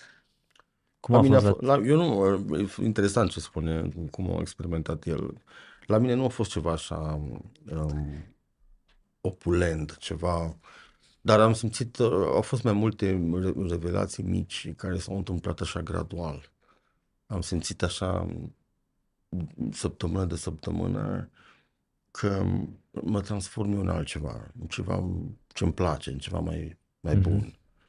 Um, și că pot să las în spate eul meu și ce a fost înainte, să mă debarasez de vechiul eu. Dar a fost foarte gradual, așa, crescător, pas cu pas. Probabil ca și la sală cu progresele. Nu a fost nimic uh, ce mi s-a relevat așa dintr-o dată. Vise, revelații, nu prea am avut așa. Nu prea am avut, dar uh, totul a fost așa rațional, conștient și um, pus așa, scos la suprafață în fiecare zi tot mai mult acel ceva ce trebuie să iasă. Uh, acea acea liniște, acel nou stil de viață, um, rugăciunea și toate astea mi s-au descoperit pas cu pas. Și pe cum mă implicam eu mai mult și am dispus să dau mai mult, așa și venea mai mult înapoi. Sunt oameni care îl găsesc pe Dumnezeu uh, nu în pașii mărunți despre care povestești tu, ci îl găsești pe Dumnezeu în evenimente. Nu ai avut astfel de evenimente. O minune, da, cumva. Nu aș putea. Minune în fiecare zi, că mă trezesc sănătos, pot să-L prea slăvesc pe Dumnezeu, să stau pe picioarele mele, că familia mea e bine și pentru mine asta e o minune. Se pare foarte tare ideea asta, știi, pentru cei care, uh, de obicei, uh, uh, lucrurile astea vând, știi? Dar frumusețea unui ritm în viață mi se pare mai importantă decât uh, să ai acel boom, acea explozie și să nu mai fie nimic. Păi da, poate să fie exemplu cel mai bun. Am auzit, cred că la predica lui Oti, că cel mai mare dintre oameni a fost uh, Ioan Botezătorul, nu? Și da, n-a făcut așa. tot felul de minuni și tot felul de chestii ca să fie cel mai mare dintre oameni. Efectiv a avut înțelepciune și a botezat oameni. Cel mai mare om născut din femeie, așa zice Biblia. Deci nu trebuie să ai tot felul de manifestații sau vindecări sau mm-hmm. tot felul de chestii ca să fii mare în ochii lui Dumnezeu. Poți să fii un om simplu, să vorbești frumos cu oamenii, să te comporți. Simplitatea asta de multe ori duce în părți extreme, pentru că mulți nu mai știm să fim simpli. Și asta e un lucru mare în ziua de astăzi. Și nu mai apreciem lucrurile astea de zi cu zi, care avem impresia că ni se cuvine, tot ne-am obișnuit cu ele și Da. gata, fac parte de noi. Da, nu e așa. Credem că ni se convine ziua de mâine, credem că ni se convine tot ceea ce avem, că înțelepciunea e de la noi, că facultățile pe care le-am absolvit sunt de la noi, Realiz- la, corpul realizările pe care sunt îl a avem noastre. credem că e al nostru, dar nu e al nostru nimic, noi doar administrăm ceea ce Dumnezeu Nu ne-a știu dat. cum, dacă pierzi ceva, îți dai seama că nu e așa și asta e calea Ce înseamnă cea o viață simplă pentru unul care, uh, ca și voi, care e sportiv, uh, care a înțeles și partea complicată? o viață simplă. Înseamnă să-ți faci în fiecare zi sarcinile ce ai de făcut, să ai un program de care să te ții, să fii atent la comportamentul tău cu cei din jurul tău, să încerci să faci o impresie bună, să, să cum te comporți și față de tine și față de ceilalți ca un pocăit, să fii decent, um, să poți să um, trăiești ca un, să fii un om cinstit, să fii integru, Adică toate lucrurile astea pe care noi le auzim foarte des așa, dar ele sunt doar la nivel verbal de multe ori. Noi nu le, nu le asumăm, de fapt. Ele sunt doar așa, niște cuvinte. Dar dacă reușești să ți le implementezi în fiecare zi, să trăiești în consecință cu ele, ă, aplicându-le și asumându-ți-le, cred că poți să poți să funcționezi bine, să ai o viață decentă și uh, să fii poate și un exemplu pentru oamenii din jurul tău care acum că noi ne-am, tra- ne-am schimbat și că am luat-o pe altă cale, știi, când privesc să vadă, uite domnule, omul ăsta chiar să, e, ce, e altfel față de cum îl știam. Îmi place ceea ce văd acum, să auzi asta cumva sau să simți asta, că de multe ori nu spune nimeni, dar simt în partea oamenilor că Da, chiar au că altă nu spune percepție asupra ta. Ce fain. Lucruri simple. Practic de la culturism la Hristos, de la fitness, de la partea asta care... Toate duc Nu, acolo, toate au duc aceeași acolo. destinație. mai plecăm devreme de un- sau mai da. târziu, indiferent că vrei să crezi sau că nu vrei să crezi, există. Mulți sunt sceptici în privința aceasta până nu li se arată, dar mulți nici nu vor, sincer. Mhm. Sau se împretesc. Au auzit, au experimentat și lasă așa. Bine, ce o să fie, o să fie. Da, și mai am, am avut o cunoștință, zis, domnule, eu am făcut atâtea, ce Dumnezeu, lasă-mă, eu am muncit, am luat, am făcut, am luat doctorate, am făcut, am impresia că ei au făcut. Dacă și Einstein a zis chestia asta, dacă Dumnezeu există, ai pierdut totul. Dacă nu există, n-ai pierdut nimic. Da. Și ai crezut. Da. Da. Important să ajungem să-L cunoaștem pe Dumnezeu și uh, mă gândeam acum povestind cu voi că foarte multe chestii faine um, s-au ridicat aici în discuția noastră. Poate că dacă mai aveți așa un gând a inimii, așa pe final, să le transmitem așa din partea fiecăruia um, celor care au rămas cu noi până la finalul podcastului. Eu o să spun așa ceva foarte scurt, că am, exact asta, am, am, la asta m-am gândit acum când ai spus să um, gustați să vedeți ce bun este Domnul. Asta am, am spus și la botez și un lucru care um, nu pot să spui la nimănui să la modul ăsta, hai încearcă, vină și tu la biserică și că oamenii sunt fiecare cu... Dar um, um, dacă vrei să știi mai multe și să simți mai multe lucruri, trebuie să vii în partea asta, să te apropii și să scapi de prejudecăți și de ce spune lumea în general. Adică să te gândești tu cu tine ce vrei de fapt. Vrei să te transformi în ceva mai bun, vrei să înțelegi mai mult, vrei să, să dezvolți relația asta uh, verticală, pe plan vertical sau te interesează tot așa să mergi plan și să aduni cât mai multe lucruri, să fii tot în mediocritatea și în um, rutina asta de zi cu zi, fără să schimbi nimic um, um, din punct de vedere emoțional și uh, divin. Dar dacă vrei să faci ceva, atunci de tine depinde, să iei o decizie, nu știu, să vii într-o duminică să renunți la, nu știu, să nu mai ai mahureala aia de sâmbătă seara, să te lași duminica dimineața să poți să vii la biserică, să vezi, poate o să-ți placă, cine știe, sau în loc de cărțile de dezvoltare profesională, cum să mă compor, nu știu cum, tehnici de vorbire, de... să iei Biblia într-o zi, care o să stă acolo prăfuită de nu știu cât timp a rămas de la bunica sau ți-ai cumpărat-o, că a fost și sigur reducere. găsești uh, chestii care sunt în cărțile alea. Da, să o deschizi Din odată să Biblie. vezi, două, trei, poate o să-ți placă, cine știe. Măcar să încerci să vezi. Deci ăsta e gândul tău care l-ai zice pentru cei care te-au urmărit, pentru ce ai făcut, pentru performanțele tale, Da. uh, pentru că vrei, nu vrei, în momentul în care ajungi uh, campion național, lumea se uită Da. și da, e ce trebuie. Deci, uh, dragilor, uh, să, să încercăm să căutăm și partea care contează, că până la urmă cu asta rămânem. Edi? Da. Ce vreau să transmit uh, este că în orice trebuie să ai un echilibru. Dar dacă la bază nu este Dumnezeu, nu o să fie binecuvântare niciodată. Peste situația ta materială, peste, nu știu, peste sănătatea ta. Și dacă ai o problemă și ajungi într-un, nu știu, într-un, într-un caz de boală foarte grav, tu ai siguranța că Dumnezeu este cu tine. Indiferent ce se întâmplă în viață, tu știi că Dumnezeu e acolo. Și nu mai ai de ce să-ți faci griji. Dacă știi că Dumnezeu e acolo, ce să-ți mai faci griji? Nu are El tot în mână.